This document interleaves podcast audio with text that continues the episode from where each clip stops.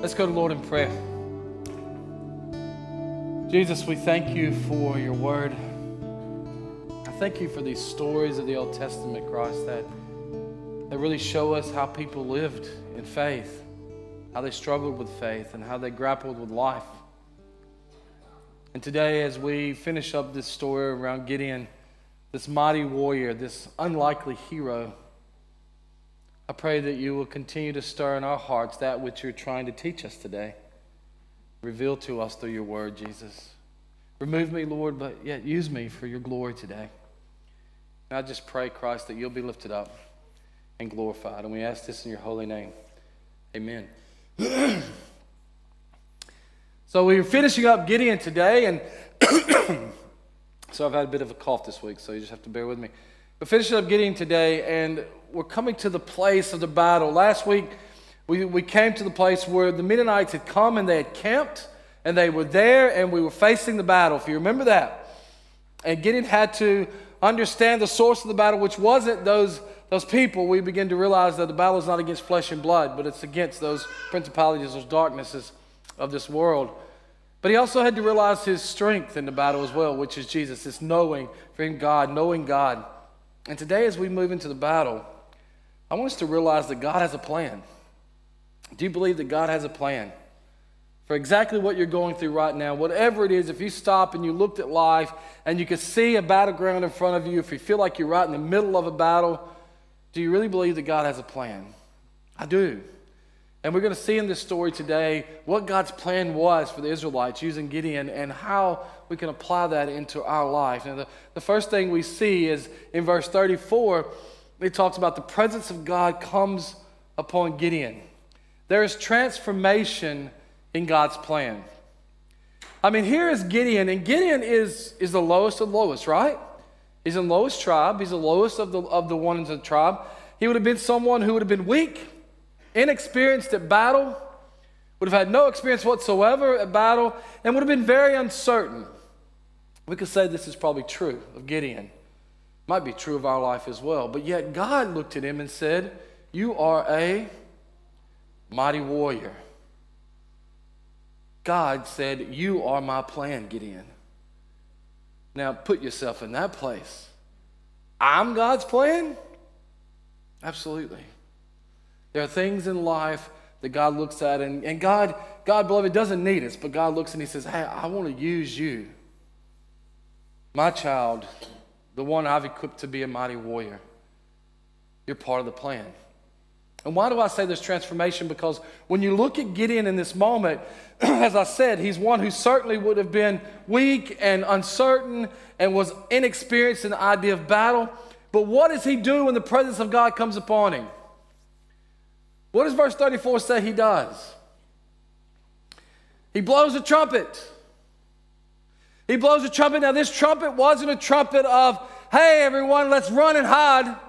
Let's go to the caves. Let's get back in the wine press." No, this was the battle cry. This was the trumpet of war, that we are now going to go to war. Inexperienced, uncertain, and weak. But he displays courage. He displays courage in his life to blow that trumpet to say, "It is time for us to go to battle." 7 years he had never blown the horn. For 7 years they had come in and they'd taken over and they'd taken everything from him, and Gideon had never blown the trumpet. But this year, it's different. It's different because the presence of God is upon him. But also, we not only see that he displays courage, there's this transformation in his life, and he begins to display courage, but he begins to display leadership. Where do you see that, Brent? Because I find it interesting, the next thing that happens after he blows the trumpet is that his whole tribe, his family, they come and get behind him. Now, I don't know about you, but how hard is it to get family to go along with something that you want to do that might seem a bit crazy? Impossible. They're the first ones to go, "Man, you are crazy. I'm not going with you there." But all of his tribe, it says, comes and gets behind him. Why do I say this is leadership? Because, beloved, I don't care what title you have. I don't care how much training you've had as a leader. I don't care what you call yourself. If you can look behind you and there's no one following you, you're not a leader. But I don't care if you've had no training and no experience. If you step up and take initiative, if you look behind you and there are people going with you, you're a leader. Because true leaders are people who have those following with them. Gideon displays leadership because the minute he blows that trumpet, the minute he has courage, here comes his tribe. I don't know what it is, Gideon, about you, but we're going to go with you. I know this is the craziest thing in the world, but we're going to go with you. We don't know how to fight, but for some reason, what you're saying, we're going to go with you. He displays leadership. Not only is there this place of displaying leadership, but he also displays wisdom. Because the next thing it says in verse 34 is that he sends out messages to these different tribes. And if you look, these tribes are tribes that are close to where the enemy has camped. Because he's basically saying, look, they're coming for us, and you're going to be the first ones in line, so you might as well come gather with us. You might as well come gather with us so that we can fight together. There's wisdom. There's wisdom. Gideon, this weak, uncertain, inexperienced individual displays courage, leadership, wisdom. Why? Why does he do that? Because the presence of the Lord is upon him. He's transformed by the presence of God. Beloved, I want you to understand today that you, just like Gideon, can be transformed by the presence of God. Whatever battle you're facing, whatever it is in life that you're going, I don't know how to do this. I don't know if I can even get through this. You can have courage. You can have leadership. You can have wisdom. You can have much more if you just allow the presence of God. Ephesians 6:10, as Paul has this part in Ephesians about the battle, but in Ephesians 6:10, it says this: finally, be strong how? And in what? Be strong in the Lord, in His mighty power. We can't do it. Whatever you're facing in life right now, you cannot face it. You can't. But He can. And He will come upon you and He will give you what you need to encounter whatever struggle, whatever battle, whatever depression, whatever heartache, whatever anger, whatever bitterness, whatever it is that's raging within you. If you will be in the Lord, find your strength in the Lord, in His mighty power. You need a job, man? Go to God. Rest in Him. You need a relationship mended, healed. Get in the Lord. Let the strength of the Lord lead you, give you wisdom, give you courage. Whatever it is in your life. Well, Brent, that's great. I mean, the Lord came upon Gideon, and that's fantastic, but He didn't come upon me. Are you a Christian? Have you called Jesus Christ your Lord and Savior? Have you received Him as your Lord and Savior? Then, beloved, there's a promise to our life. There's a promise to our life. Jesus says He's meeting with His disciples, and as he's about to leave and go into glory, He says, I want you to go and wait. And wait for the helper. It's good for me to go because if I go, the Father will send the helper. And then in Acts 1:8, this is what it says in Acts chapter 1, verse 8. But you will receive power when the Holy Spirit comes on you. Flip it up there for them, mate, so they can see it. But you will receive power when the Holy Spirit comes on you, and you will be my witnesses in Jerusalem, in Judea, Samaria, and to the ends of the other ends of the earth. Now he's talking to his disciples, but beloved, we are disciples of Christ, are we not? And when we accept Christ our Lord and Savior, the Holy Spirit comes and He dwells within us. And that Holy Spirit is the presence and the power of God. When it said God came upon Gideon, it was the Holy Spirit. Same spirit there, same spirit we're talking about here. And if you have faith in Christ, Jesus says you will have a power. And when the Holy Spirit comes upon you, you will be my witnesses. You have this transforming power of the Holy Spirit dwelling within you. Come on, man, that's good. Wow, the frowns. Get happy. This is the transforming power of God Almighty, who took weak, uncertain, inexperienced Gideon and made him a mighty warrior. And he dwells within you. And when you look through the New Testament and you look at the passages around the Holy Spirit, man, we need to do a study on this probably, but you look and you see that he gives us gifts. He empowers us with gifts. He comes and he bears the fruit of Christ within us. There's love and joy and peace and patience and kindness. You need those kind of things in life. You have them through the Holy Spirit. You need discernment. You need wisdom. You need guidance. You have it through the power of the Holy Spirit in your life. You have it. So today, I want you to really understand that you are being transformed by the very presence of God within you. This is part of God's plan. This is part of how God brings the transformation into humanity, is through changing us one by one through the power of the Holy Spirit and faith. We begin to see our lives differently, and we begin to be different. And people look at us and they say, man, just like they did Gideon, I don't know what it is about you, but I'm believing what you're putting out there. I'm going to follow what you're saying. And this Jesus must be the real deal. Because if he takes someone like you and can make you do those kind of things, man, that's awesome. They can take a group of kids and put prayer into their heart, and they create a camp and 15 people come to faith. That's pretty awesome.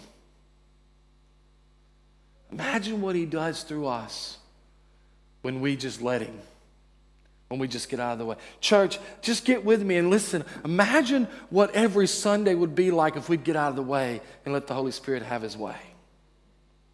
I mean, really. Imagine what everyday life is. We woke up every morning, if we just said, Lord, let your Spirit lead me today, and we just got out of the way and let him do what he wanted to do through our life. Imagine the difference. You would see an army of mighty warriors moving across the north, and you'd see victory after victory for the glory of the King. This is real, and it's real stuff. And, you know, when Paul talks in Ephesians, this isn't up there, but just stay with me. When Paul talks in Ephesians about don't be drunk with wine, but be filled with the Spirit, he's not picking on people who drink. He's saying if there's anything that controls your life, you need to stop letting it control your life and let the Holy Spirit control your life. And I don't know what it is that you allow to influence what you do every day, what thoughts, what TV show, what habit, whatever it is. But, beloved, until you get that out of the way and let God come upon you through the power of the Spirit, you're not going to see the fullness of what God can do in your life. And we're not going to see as a church the fullness of what God can do here if we don't get out of the way and just let him be God and let him do what he wants to do. Amen? He wants to. I want him to. And I'm sure you do as well.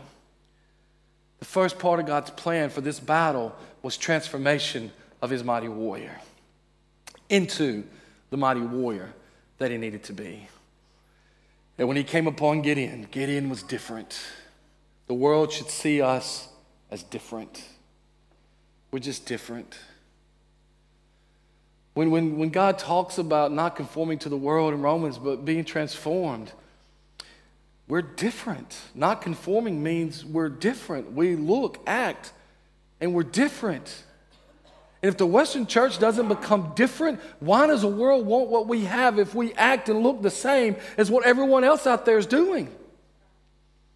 It's not. We've got to unleash the presence of God within our life, guys. We've got to.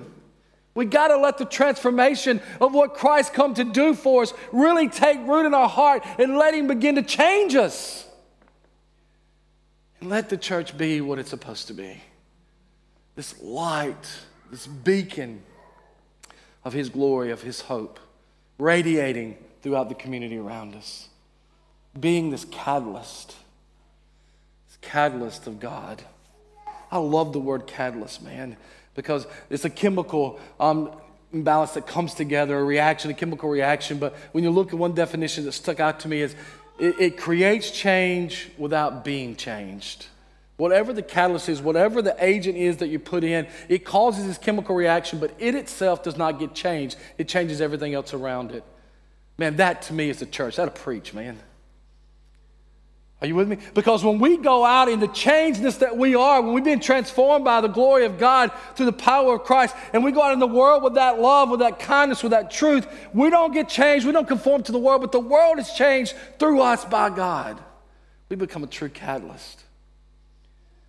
And that's this transforming power. If Gideon hadn't just allowed the Holy Spirit to come upon him and use him, he wouldn't have been courageous. He wouldn't have been the leader. He wouldn't have had the wisdom to move on and be used.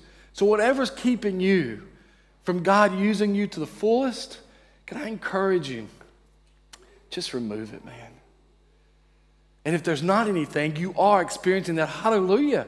Talk about it. Share it. Let people see it. And testify to what God's doing in your life. Because it's good, and some of you are. I hear the stories, and it's fantastic. Anyway, I better keep going. That was all free of charge. I don't know where that came from. So the second thing that we see is, first of all, this transformation takes place. This transformation in God's plan. But then there has to be trust of God's plan.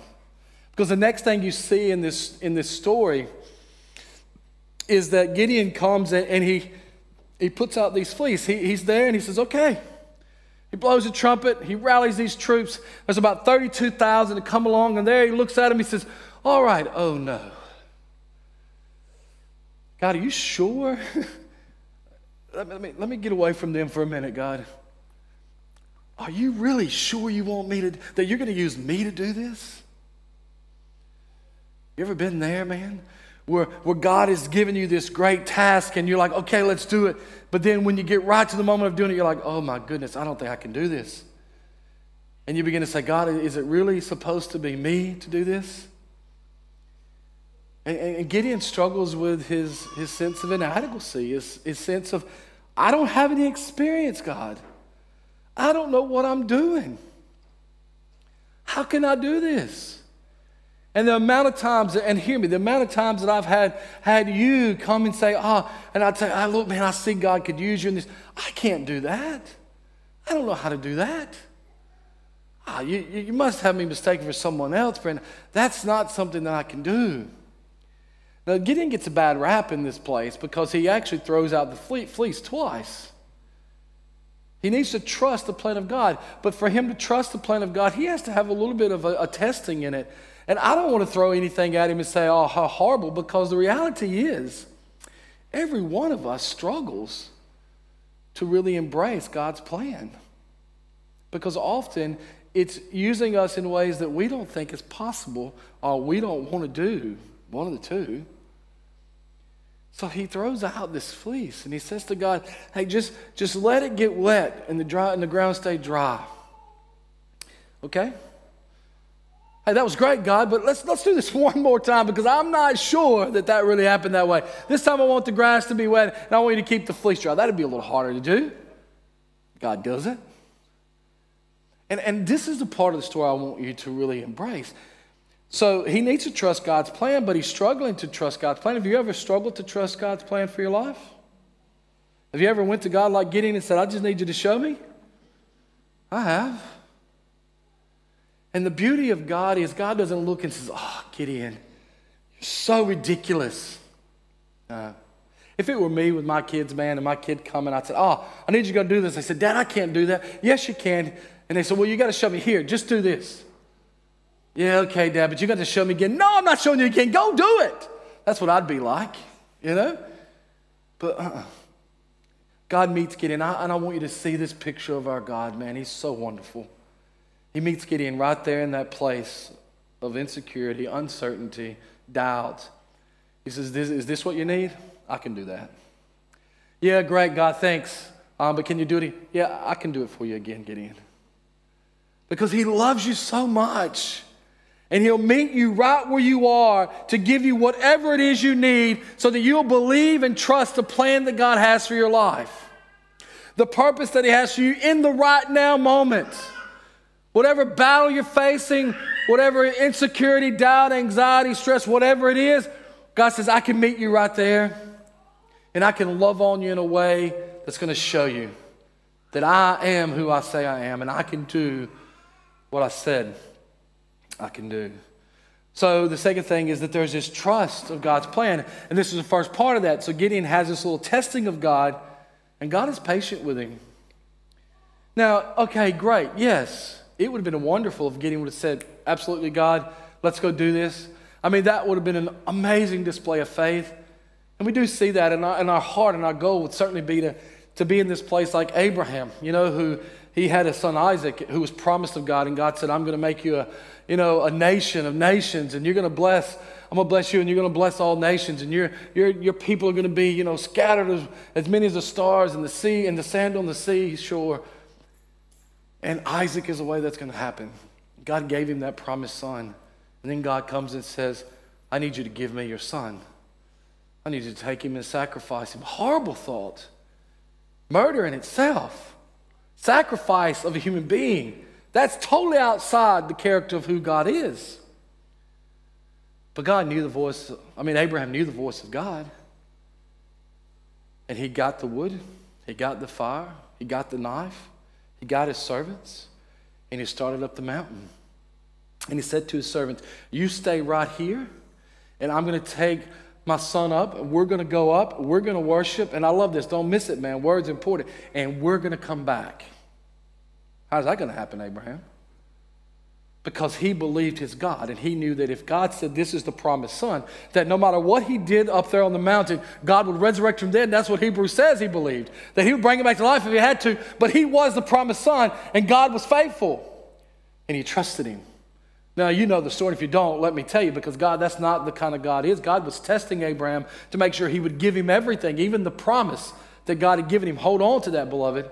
He said, look, I promise you this. Are you going to let me have it? And Abraham did, but God had a ram stuck there in the thicket so that he could take and sacrifice the ram.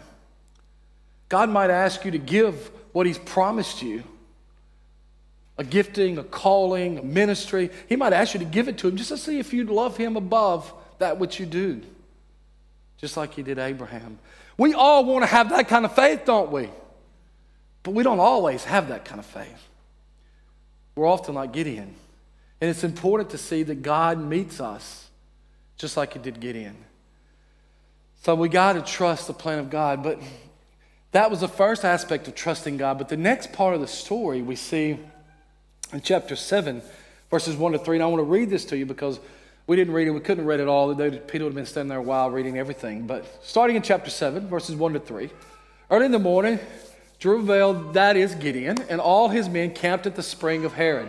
The camp of Midian was north of them in the valley near the hill of Moreh. The Lord said to Gideon, you have too many men. I cannot deliver Midian into their hands, or Israel would boast against me. My own strength has saved me. Now announce to the army, anyone who trembles with fear may turn back and leave Mount Gilead. So 22,000 men left, while 10,000 remained. We got to trust the plan of God. And here is God's next aspect of his plan. He says in verse 2, Gideon, I can't let you take those men into battle. There's too many. They got like 150,000, God. We got 32,000. I think they got a lot more than we do. What you mean we got too many? I mean, this doesn't make sense, does it? He's like, what are you talking about? He says, now, if I let you go into battle, even with that. Now, they couldn't have won the battle without God, even with 32,000. But in our human mind, and better yet, in our human arrogance, we like to think that we're good and that we can do things that we really can't do. And God knows the heart of man. He said, now, if I let you go into battle with 32,000, you'll come out and you'll say, we did it. We didn't even need you, God. We did it ourselves. Even though you couldn't have done it yourself. But that's what you would think. And often in life, we like to take credit for things that there is no way possible we can do. So God says, look, I need you to trust me. I need you to let, first of all those who are scared go home. Okay, I'll do that. 1, 2, 3, 10, 20, 22,000 leave of the 32,000. Okay, this is going to be hard, but we can do it with 10,000. No, that's not enough, Gideon. I need you to take them down to the water, and I need you to let them drink. And those who drink by lapping like dogs, I want you to keep them. And those who kneel down and drink, you can let them go home. Okay. 9,700 go home. Now they are 300 people.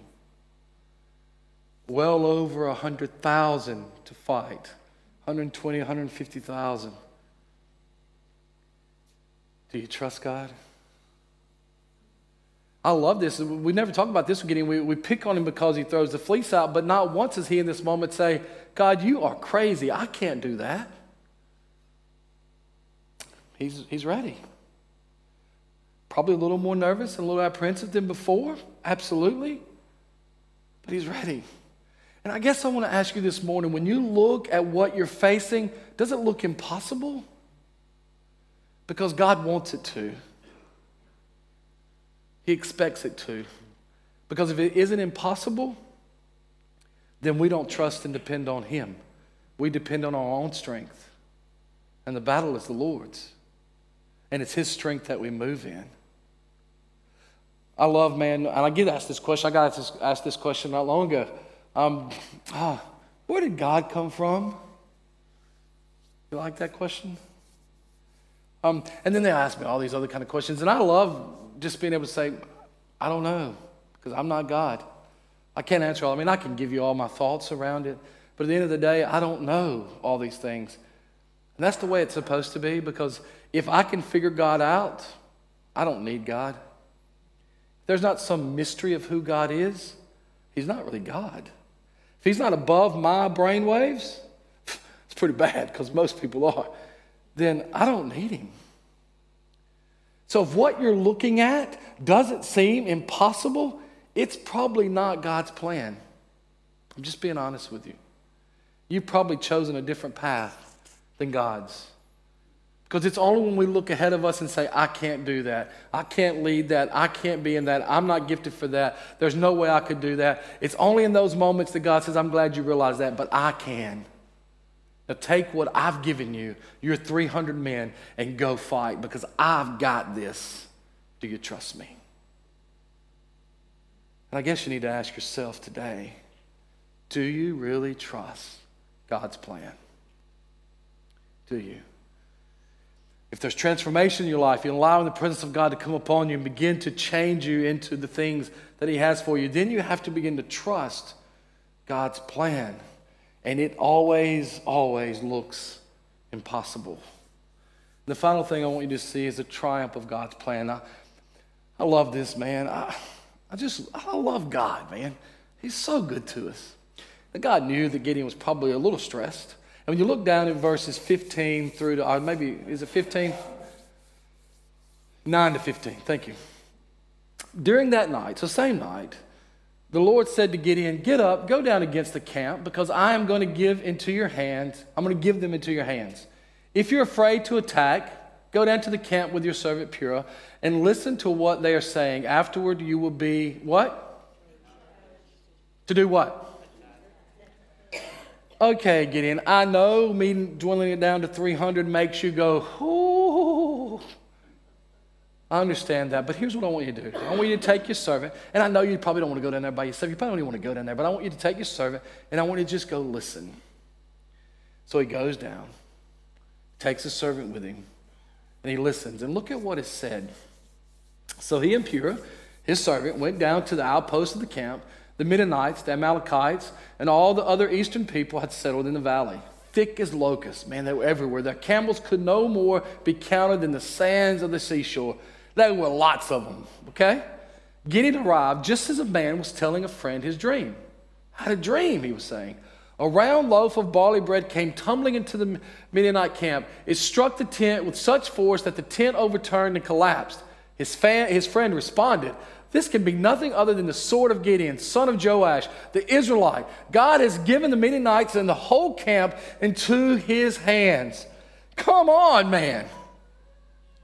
God is saying to Gideon, look, I'm going to deliver these people to your hands. You are going to be victorious. Are you really going to use me, God? I'm telling you, I'm going to use you. Matter of fact, if you don't believe me, come with me. Listen to your enemy. Tremble in fear at your hand because of me. You see this? And if you just put it in the practical sense, okay? How many camels were there? More than you could see. They were like locusts scattered across, right? The people and everything, right? Thousands, hundreds of thousands, 120, 30, 40,000 people. Who knows how many camels and stuff they had? How did Gideon, come on, just be real and practical. How did Gideon wind up at the right place, at the right time to hear this guy tell you? It's not like this guy went around the whole camp all night long just saying, oh, I had a dream, I had a dream, I had a dream, I had a dream. He was sharing this in one conversation with a friend.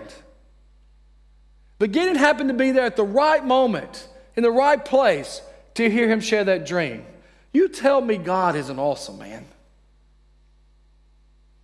He wants to give you what you need. He wants to give you the strength to go and be what he's called you to be. Gideon, come with me. I'm going to let you listen to something, and then you're going to have the courage to attack. God knows what we need.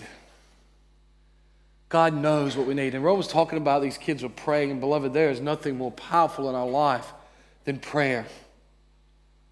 I was talking to someone not long ago. I love these stories, man. I was sitting with this family, and we were talking about God and God listening to our prayers and God knowing our needs. And one of the kids said, oh, yeah, it's like I was praying about something the other night, and then I go to school, and at the assembly, they were talking about what I was praying about. Yeah, how awesome is that? You ever had that happen? When you're asking God for wisdom and direction, and you go somewhere, and someone starts preaching on it, or someone starts talking about it, or you get a scripture about it? That's not coincidence. That's God saying, come along with me, and let you hear this, so you'll have courage to do what I'm asking you to do. Someone comes up to you later and says, oh, you did fantastic with this or that, or you're incredible at worship, or you're great at, man, sitting with people and talking. You got to understand that God knows what you need. He hears the heart cry, and he gives you what you need. Isn't our God great, man? And what did Gideon do? When Gideon heard the dream and its interpretation, he bowed down and worshiped. That's the first thing. Beloved, the work and the hand of God in our life should overwhelm us to a place of worship. You hear me? When we see the work and the hand of God moving in our life, we shouldn't just say, oh, yeah, whatever. It should overwhelm us to a place of awe and worship of our God. And Gideon stopped right there, and he worshiped. And then he said, get up. The Lord has given the Midianite camp into your hands. And there was victory that night. Those 300 people, they surrounded the camp of the 120 to 50,000 people that were there. They had their torches, they had their horns, they had their little pots they were going to break, and they blew the trumpets, and they cracked the pots, and they had the horns, and everyone in the Midianite camp just panicked and feared, started fighting each other and fled, and they had victory. Triumph is God's plan. And you too. It might be an odd way in which God wants to bring victory, but he'll bring victory in life. He'll bring it to you if you trust him, if you allow him to do the transforming work that only he can do. So as we close this morning, our team can come on up if they want to get ready to finish up a song. I was 17 years old. God had called me to ministry when I was 15. I knew I was going to be in ministry. And I was asked to preach a sermon. I'd preached before, but I was asked to preach at my home church we didn't have a pastor, so I had to work on my own sermon. First time I'd ever did this on my own. And I worked on the sermon. It actually wasn't a very nice, it was a really strong word for our church. God had given me a bit of discernment about an issue in our church, and he had asked me to speak into it. I'm like, God, I'm 17, I don't want to do that. But I was trying to be obedient and faithful, and I get up that morning to preach, and I started calling David Daniel, and Daniel David, and I was nervous, man. And I remember it was very early in the sermon. I remember, and I was standing there, and I just stopped, and I didn't say this aloud, but in my heart I said, God, I am really messing this up. Can you just take over?